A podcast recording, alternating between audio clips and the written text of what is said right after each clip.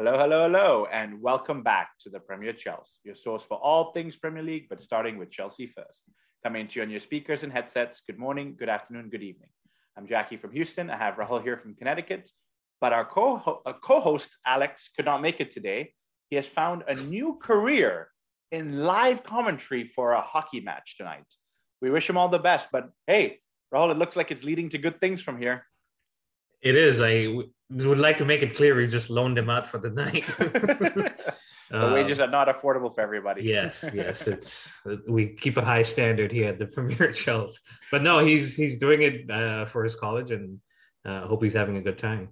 Absolutely. I hope he has a blast and he gets to put some of his fun mannerisms into it with some Arsenal jabs and some Tottenham jabs with the hockey game. But look, we have a little bit to discuss today. It's the Club World Cup.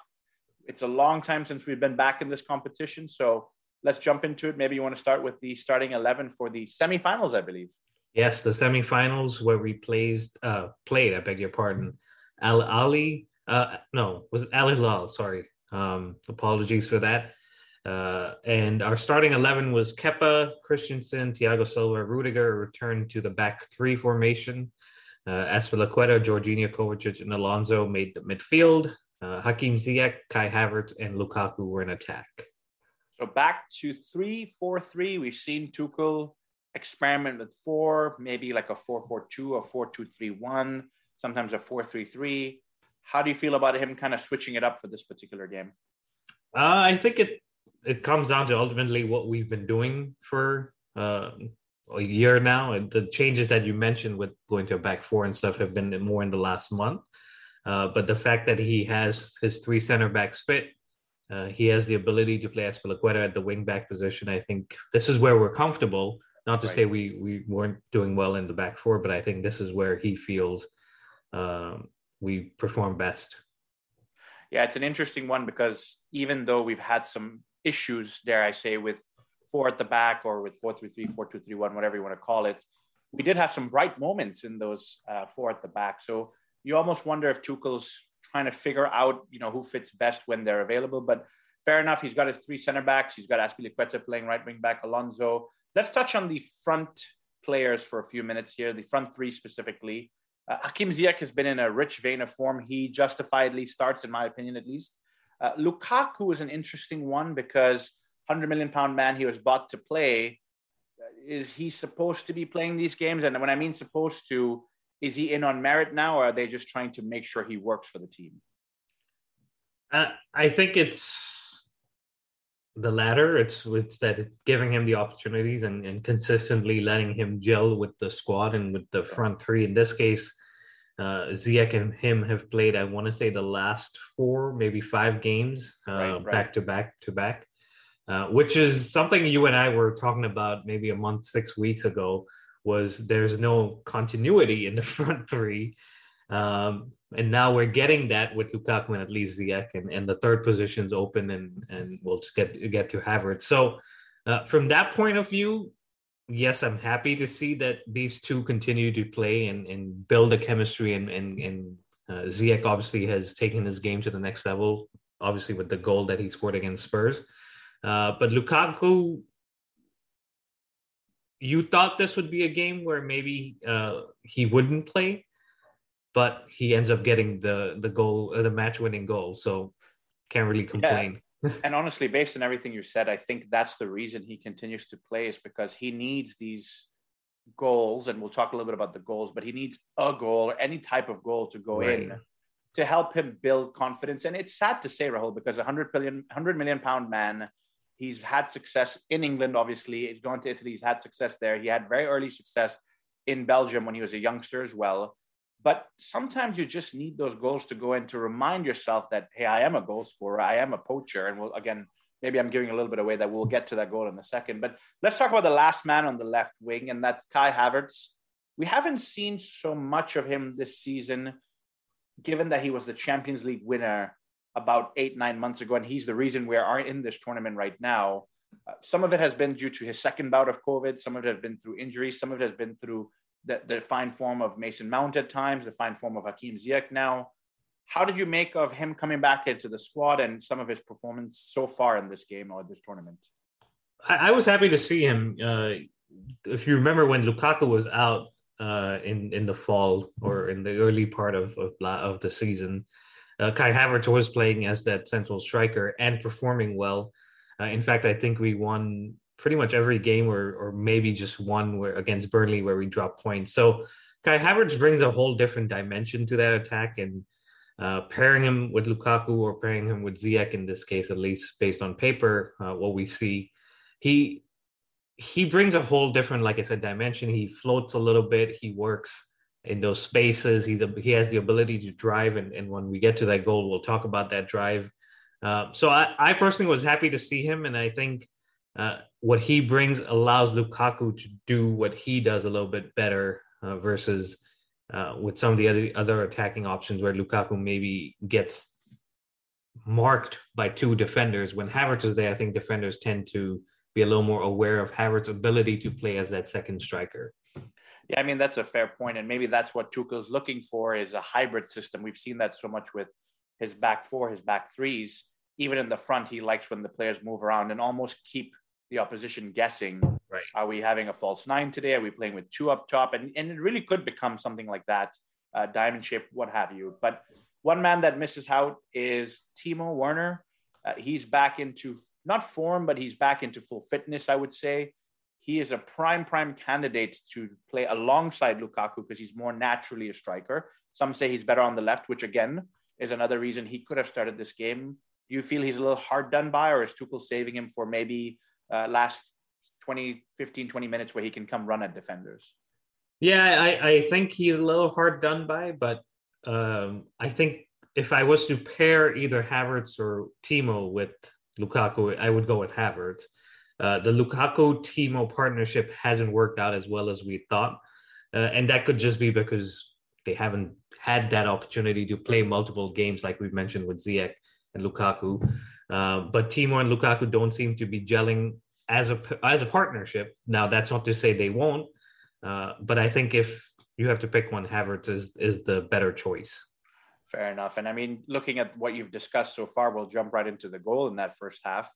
The goal comes in the form of a Lukaku tap-in, but a lot of credit to Kai Havertz for working that left wing and finding a way and finding the persistence to put across him. Yeah. And the drive, the dribbling, the cutback, the cross, everything comes from Kai Havertz's determination to put that ball into the box. And obviously it falls off of the defender into Lukaku's path, but you have to be there to score them. So he does. So Kai Havertz does the hard bit, and Lukaku benefits off of that, which is what you want to see from maybe your front two or amongst your front three. And you can't really complain. It's a goal that was needed, like you were saying. Yeah. And for Kai, I think it's good for him to see that he's impacting the game, obviously not scoring, but doing the other pieces that he can do. I think that's what I'm taking out of this game and hopefully the next game as well.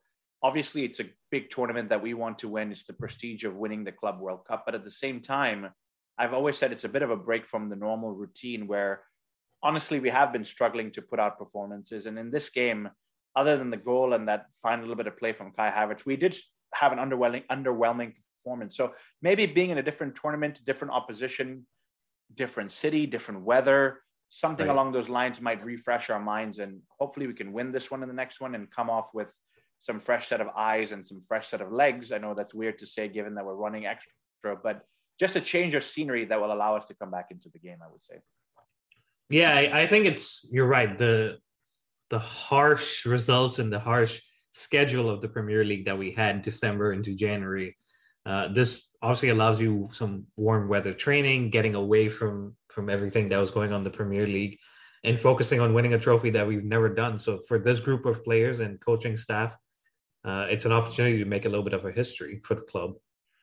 Yeah, and look, as a Chelsea fan, I'd love to add that to our trophy cabinet. And I think you put a little post up on the Premier Chelsea page as well. Says Azpilicueta would love to add that to his trophy cabinet as well, because then he could claim he's won it all with Chelsea. Right. And if he does leave this summer, he can say, I wish I'd won that one cup that I could have won, but he's won it all. So, you know, one player we need to talk about as well, Rahul, is Kepa. He has been immense since Mendy has gone over to the AFCON. He has now returned from the AFCON as well. And so now you can really say we have two strong Kepas in the squad at this point. He comes up with a big save again multiple times, not only in this game, but over the last few games. He really has come into the Kepa of old, the Kepa that we paid a world record fee for, the Kepa that has found love in his life again, and maybe love in his life has led to finding love back on the football pitch. But other than praising Kepa, which I know you had done in the previous episode, Alex has done numerous times, a question that I have for you, given that Kepa is in such good form, Mendy's just come off winning the AFCON, another guy who's in such good form, who's your number one? Where do you go from here? It's a tough one. You're right. It's one that gives you a headache. And I mentioned in the last episode was this is one position where it almost brings you back to the first Mourinho era where we had two top class players for every position. And this is one such position where we have that. If I was to pick one, it would be harsh on Mendy to get dropped from his first starting 11 position just because he had to go away and win a tournament. He went and actually won that tournament. Yep. But on the same side, it would be harsh on Kepa because he stepped in and performed and done well. So my solution here would be Mendy becomes the Champions League and Premier League goalie, and Kepa, Carabao Cup final coming up, maybe he gets to play that. And then we're in the FA Cup too, so within the next month or so, we do have a couple of fixtures where Kepa can still continue this good form. So that's what I would do. Mendy gets his position back, but he knows as soon as he drops his standard, Kepa is there waiting to come in. I'll accept that answer, even though you towed the line of diplomacy at that point, which is perfectly fine. I think, like you alluded to in the Jose Mourinho season, that was what Petr Cech was, the Premier League and Champions League goalkeeper. Right. And then the cup run, Carlo Cudicini played enough football to keep him happy, and he was there with us for a long time. So absolutely nothing wrong with that. And for me, I'm just glad I'm not making that decision. Tuchel has to make that decision, but it's a blessing for us to have such good keepers like we talked about earlier. So I know you want to talk a little bit about Thomas Tuchel now, Rahul. He didn't get to be on the sideline. He obviously is still out with COVID. We're hearing he's doing a little bit better, but obviously still has to isolate, but he is giving his messages through Zoom or through the phone or whatnot. But what do you want to share about Thomas Tuchel with us? Yeah, before I get that, I do have a question going back to the goalie situation. So we spent 70 odd million on Kepa 4 years ago at this point, 3.5 years ago, maybe. Yeah. We said his value had dropped, his form had dropped. This season, we've seen the form come back. If we get to the summer and we've won another couple of trophies, he's participated in a bunch more penalty shootouts and showed that he is the guy that can carry a team from the goal. Do you, if a bid comes in 15 million, 55 million, do you cash in and say, we're losing a little bit of money here, but we're getting more than we would have a couple of seasons ago? What's your mindset here? Do you cash in, or do you say, no, we keep him and have him and Mendy kind of work each other in terms of keeping the form up? For me, I think it really comes down to the mentality of both the gentlemen. That's Mendy and Kepa. And from what I've seen so far, both seem to want to push each other. Both seem to want to encourage each other. But at the same time, they have a strong rivalry saying, if you concede a couple of goals or if you have a poor performance, I'm on your heels, I'm on my toes, and I'm ready to come in for that number one spot. And as long as you can keep both of them happy, I would keep both of them in the squad. I think where we are today, we're playing almost 70 games-ish a season. And yes, a goalkeeper doesn't run the entire game, but those dives, those jumps, those, putting your face to the ground to come block a player, they do take a toll on the body. And so while I hope this never happens, we've seen it happen with Petr Cech, where he had a horrific head injury and we lost him for a year. Would I want another goalkeeper that's not of the standard of these two coming in? I would take that, but why should I if I've had these two? And so 50 million for Chelsea is not the biggest amount of money. It's something where we can definitely earn that back and go on from there. I would keep both of them as long as they're both happy to stay.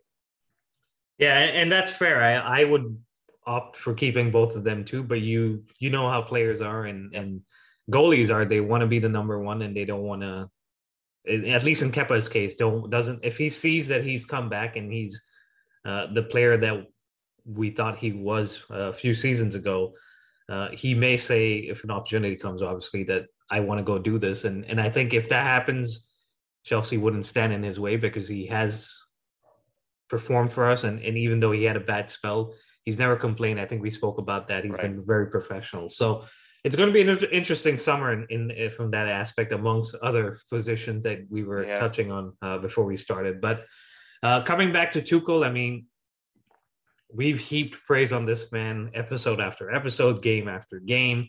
Maybe not every game and maybe not every episode, but he's now been here a little bit over a year, and his record in finals, I'll run through it: FA Cup final, Champions League final, Super Cup obviously comes from winning the Champions League, but he won that, Carabao Cup final, and now the Club World Cup final. That's five finals in the space of just about over a year. Impressive. Yeah, absolutely. And I think that's a record that no other manager in world football or any retired manager can hold. So congratulations to him. And obviously we lost the FA Cup final, but hopefully that's the only one that we lose in this group of finals. And maybe we add a few more later this season. That's true, yeah.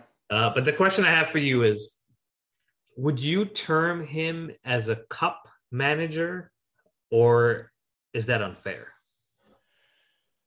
I've thought a lot about this. I think watching him at PSG, obviously they've won the league, but no disrespect to a lot of the other guys out there, PSG invested so heavily, it was almost given or a default that you should be winning the league. Now, you come to England, you've got Chelsea, you've got Manchester City, you've got Liverpool, and as much as we poke fun, Manchester United, Arsenal, Tottenham, they all invest heavily and they're all trying to win the league. So it becomes a much more difficult competition to win. Where I think he excels in the cups is, in my opinion, Tuchel is a tactical genius, or with a little bit of an insult here, he's a tinkerman, to say the least. And so I think he tinkers and he tweaks and he tinkers and he tweaks, just like we've covered about the front three, never having 10, 12 games in the row. Even our midfield, Rahul, I think we constantly chop and change between Kante, Kovacic, Jorginho, sometimes Saul's there. Our wing backs are changing. Alonso started now. Ben Chilwell's out. Alonso, obviously. He tweaks and changes, and I think that works excellent for cup competitions because he really gets a minute to study his opposition and pick the best 11 and the best tactics and the best formation to win that particular game. Now, when it comes to a league, do you have enough time every single week to sit down and study those oppositions that you necessarily need to be tweaking these guys and tactics all the time? Maybe not. Maybe you need to stick with a core group of 11, drill them week in, week out on how to be perfect at what he wants, which is a 3-4-3, obviously, and then they can perform a little better. However, that's just my analysis. I don't know if it's unfair, fair. It's just what I've given a lot of thought to, but maybe it's something he can look at and say, every time I tweak the team too much, we're not going on a run of 8-9 games in the league. I need to scale it back. And he's doing that a little bit now with Lukaku and Hakim Ziyech starting a couple of games. So who knows what happens in the next few weeks here. Yeah, and that's a good point. It's cup games, like you mentioned, are one-off, and you put in all that effort and you win and you move on to the next round, or you move on to a semifinal or a final. A league is a marathon, like we've said for forever. And yes, you have opportunities to make it up, but when you have Man City and Liverpool, and specifically Man City going on 13, 14 games unbeaten, winning actually, and you're getting to 3-4 and then faltering and dropping points, at some point that catches up with you, and that's what really happened. Of course, COVID happened, injuries happened, and all of those things add to it, but I definitely think he can win us the Premier League. Now, that's not to say that he's not the man. Cup competitions are very much welcome here, especially when it's the Champions League. But it's high time we win the league. And next season, I think it has to be one where we go for it. And I don't want to get too deep into what will happen, but he's only had one true transfer window. Obviously, we didn't invest with him in January, and Lukaku was supposed to be the missing piece to the puzzle that would stabilize the front of the ship to allow them to continue to score goals. That hasn't happened, unfortunately. But Lukaku has scored 9 goals so far this season, Rahul. Didier Drogba in his first season scored 15, in his second season 16. So if Lukaku makes it to that 15, 16, 17 mark, which given the amount of time he has, it's possible he will make it there. And he can use this as a springboard to get back to the numbers that he had with Manchester United, Everton, and West Brom, respectively.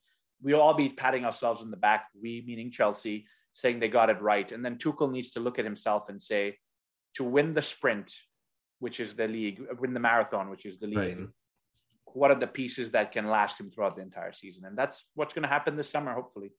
Yeah, and like you said, not to get too far ahead, but I think as we get closer to the summer, I think we need to identify those pieces and add them in like June. Because when we did that under Jose Mourinho, in the second stint at least, as soon as we started that season with Diego Costa Fabregas, we knew that we were in that title race. In fact, we were pretty much done with it by January. So I think back Tuchel, we've said this multiple times, but back him in this debate of cup manager versus league goes away. Yep, absolutely. But I mean, that was my question about Tuchel. We're excited by the prospect of another final. We're excited by the prospect of winning a competition that the clubs never won. And we wish them all the best, and we will get to the final in the next few minutes. But let's bring it back closer to home a little bit in terms of the Premier League and talk about some of the results. So you want to run us through some of the results from this midweek? Yeah, we tend to forget that Premier League is going on because we're so focused on Chelsea, but we do have to spend some time understanding what's going in and around the Premier League while we're away on Club World Cup games. But one of the big, big games that happened was Newcastle-Everton. And this, for lack of a better word, is the relegation fight. But it's interesting for multiple reasons. Newcastle, I think they spent over 100 million in the transfer window, which is amazing for them. And Everton pick up Frank Lampard, who I was overjoyed to hear that he's back in management. But they also pick up some interesting, transfers with Dele Alli and Donny van de Beek. They did get off to a good cup run with Lampard, but Newcastle almost brought them back to reality with Newcastle beating them 3-1. It's going to be a tough few weeks for Frank over here. Yeah, if he didn't think it was a tough task before, he definitely is in for a tough ride here. And this was a game that was always going to be tricky. Newcastle, like you said, on the back of spending all that money, picking up some form over the last few weeks, were going to be a tough opposition, especially at St. James's Park. And that's what it turned out to be. But what I am finding interesting is Lampard favoring the 3-4-2-1 formation. And it could just be simply down to him looking at his players and what's available. But if he's learned something over the last year, it's that formation is the winning formula. Hopefully he can work out the kinks pretty quickly. But on the flip side to Newcastle, they are doing everything in their power to get out and stay up. They invested, and they're going to want a quick return on that investment immediately. So hopefully that plays out. Yeah. Let's talk about Burnley and Manchester United, Rahul. Manchester United switch managers, late part of 2021. Everybody said there's the god of football, or maybe the teacher of football is coming back, but results haven't gone their way. It ends up being a draw, 1-1. Yeah, I mean, Burnley are never a never easy team to play, but Manchester United, I believe, get the first goal. They have their starting 11 or close to it out there, and you just expect them to take it a step further and close it out, but they let Burnley back in, and that's just unnecessary points dropped, at least in the top four race. It's good for us because at one point they had enough games to take over Chelsea. It seems like now they're only a game behind, and we have a little bit of advantage. So never write them off, but it hasn't gone as well as you would have thought, especially with the managerial change midway through the season. Yeah, and just a quick question for you. Given that it's not gone as well as they thought, do you think Manchester United actually made a very smart footballing decision asking the manager to be there for 6 months only rather than, giving him a long-term contract, which I hear he wanted? Of course, it did come in the fact that he'll be behind the scenes. Consultant, yeah. Definitely, because he was a director of football, I believe, in Russia before he came here to be the manager. So they knew this was going to be a short-term fix, and from what we're hearing, Pochettino most likely will be the one in the summer.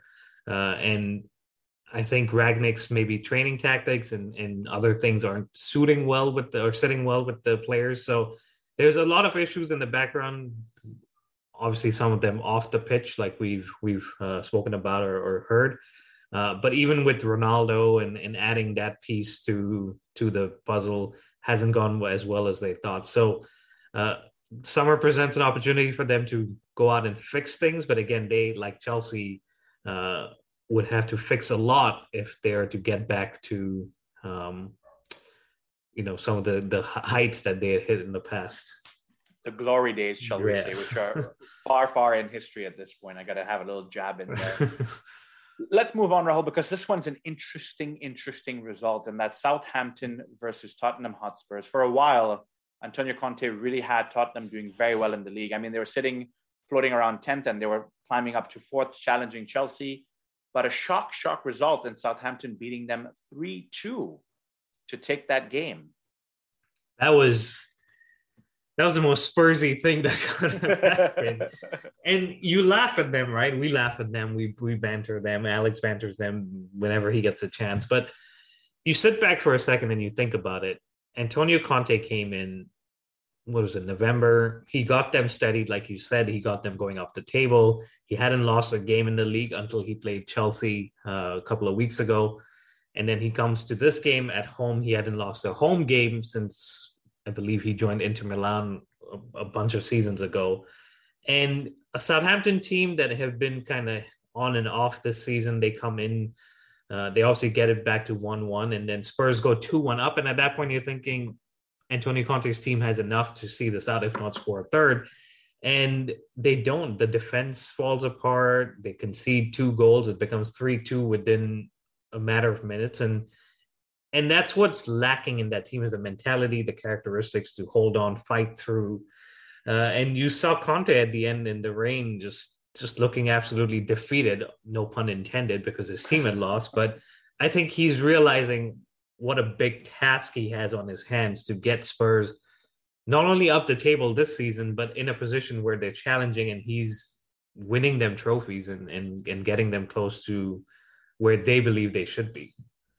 I take 2 key things away from this situation. One is the positive for Chelsea, Armand Broha. Right, Broha, yeah. Back on the score sheet. I believe, Rahul, he's at 6 goals for the season, given the fact that he's, I think, 21, 22. Right. He's not their first-choice striker, but he continues to deliver. So there's something there for Tuchel to look at. I know we've been linked with a lot of big-name strikers, but maybe we need to go back to La Combe, like we've had success with in the last 3 or 4 seasons here. So big thing I can take away from there, Chelsea helping to put Spurs on their rear end as they usually do.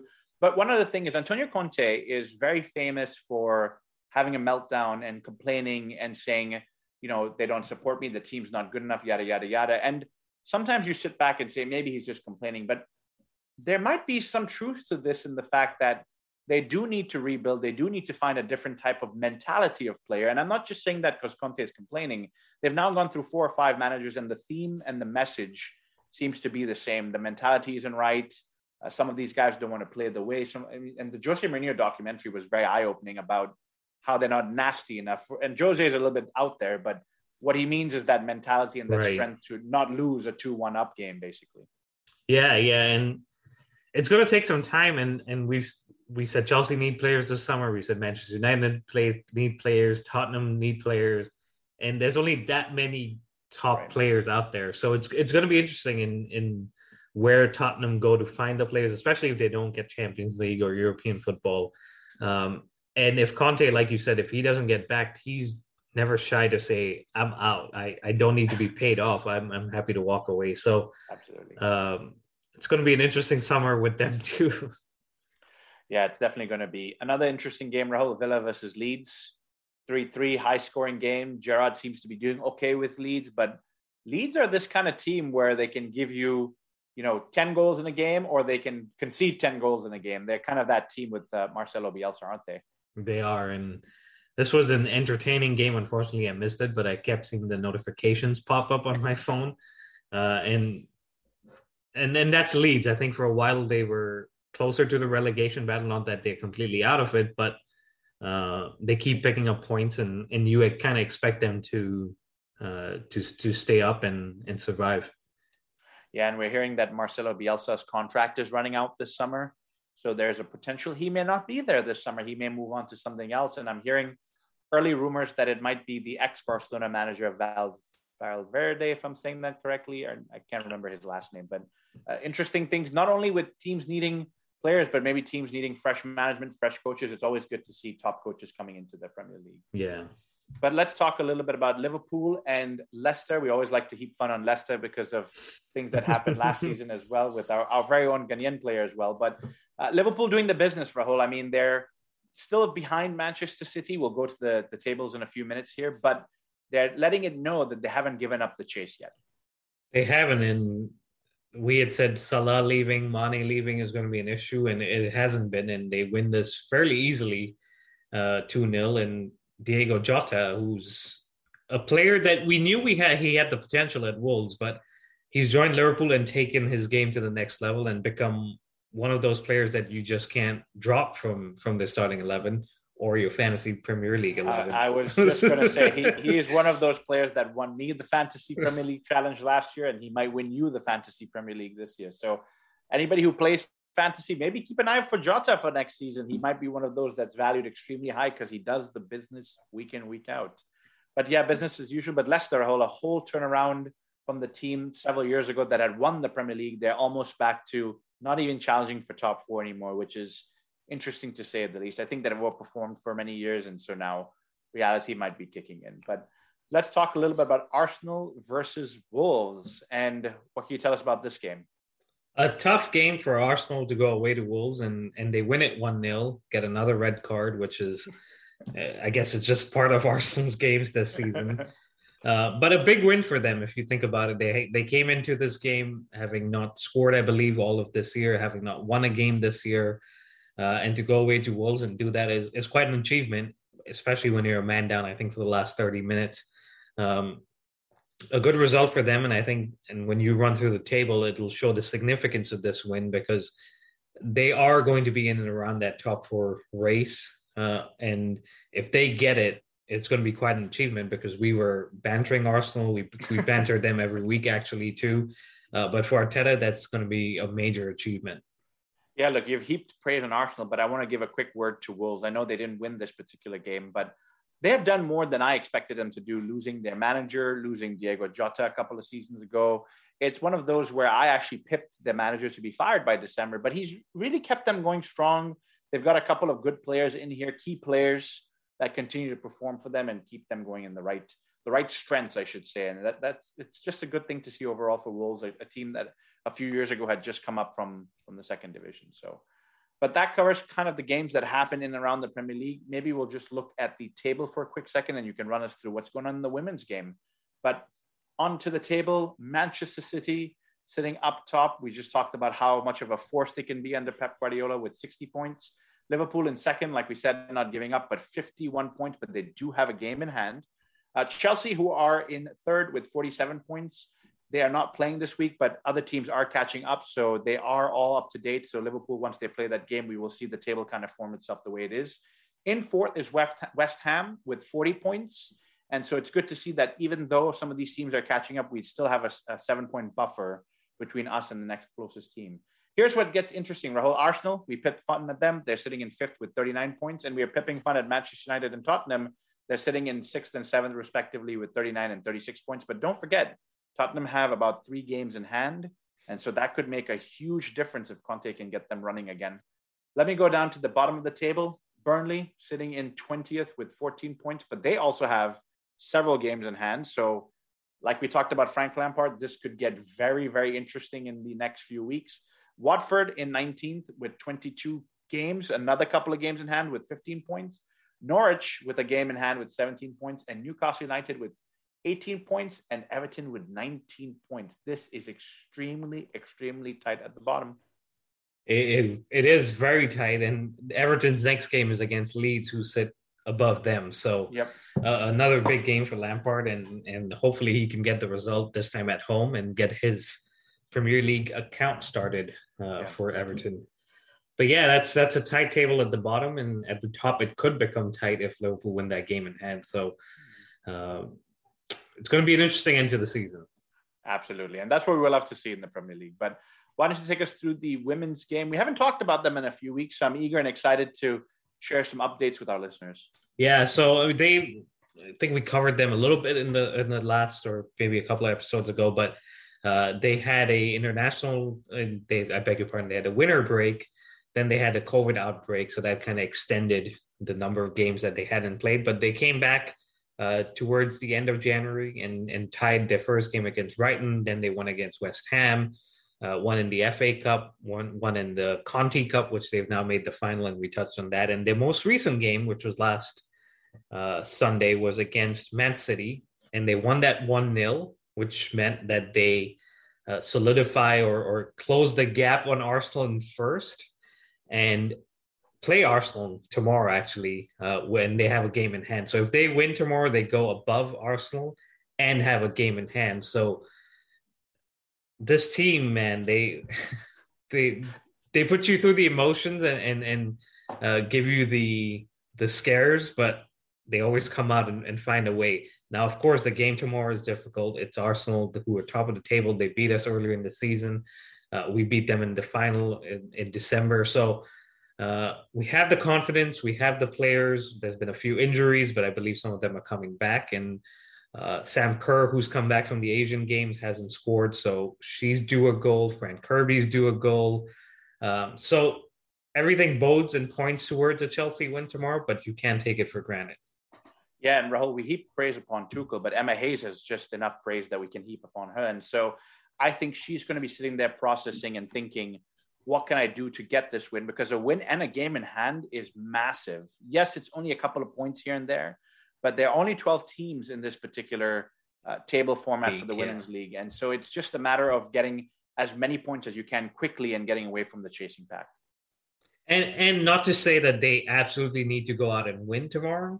A draw isn't a bad result because you still have that game in hand, but for the aspirations that they have, which is to win this league again, it would be great to win and then say we can go another 3 points clear here. Yeah, absolutely. It'd just be nice to add another trophy to the cabinet on the women's side, and that would be super exciting. But speaking of trophies, all the 4 trophies that we won last season will be on display at this game. So for Arsenal, I'm just going to stop there. I think we have rubbed enough salt in the wound of the Arsenal men and women's team at this point. But let's talk more about trophies, Rahul. The Club World Cup final, we alluded to, we were coming back to talk about this later in the episode. We are in the final. Of course, we played the semifinal. I think that's just our seed based on the fact that we were European champions.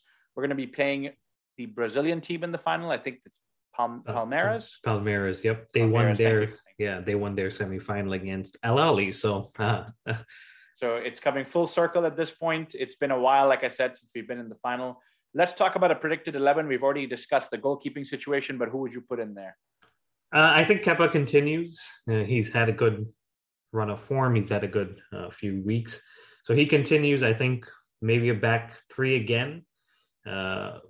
But Tuchel might come out with a surprise, and he may actually show up to this final because if he tests negative, he's in line to fly over to Abu Dhabi. So that'll be good to see him.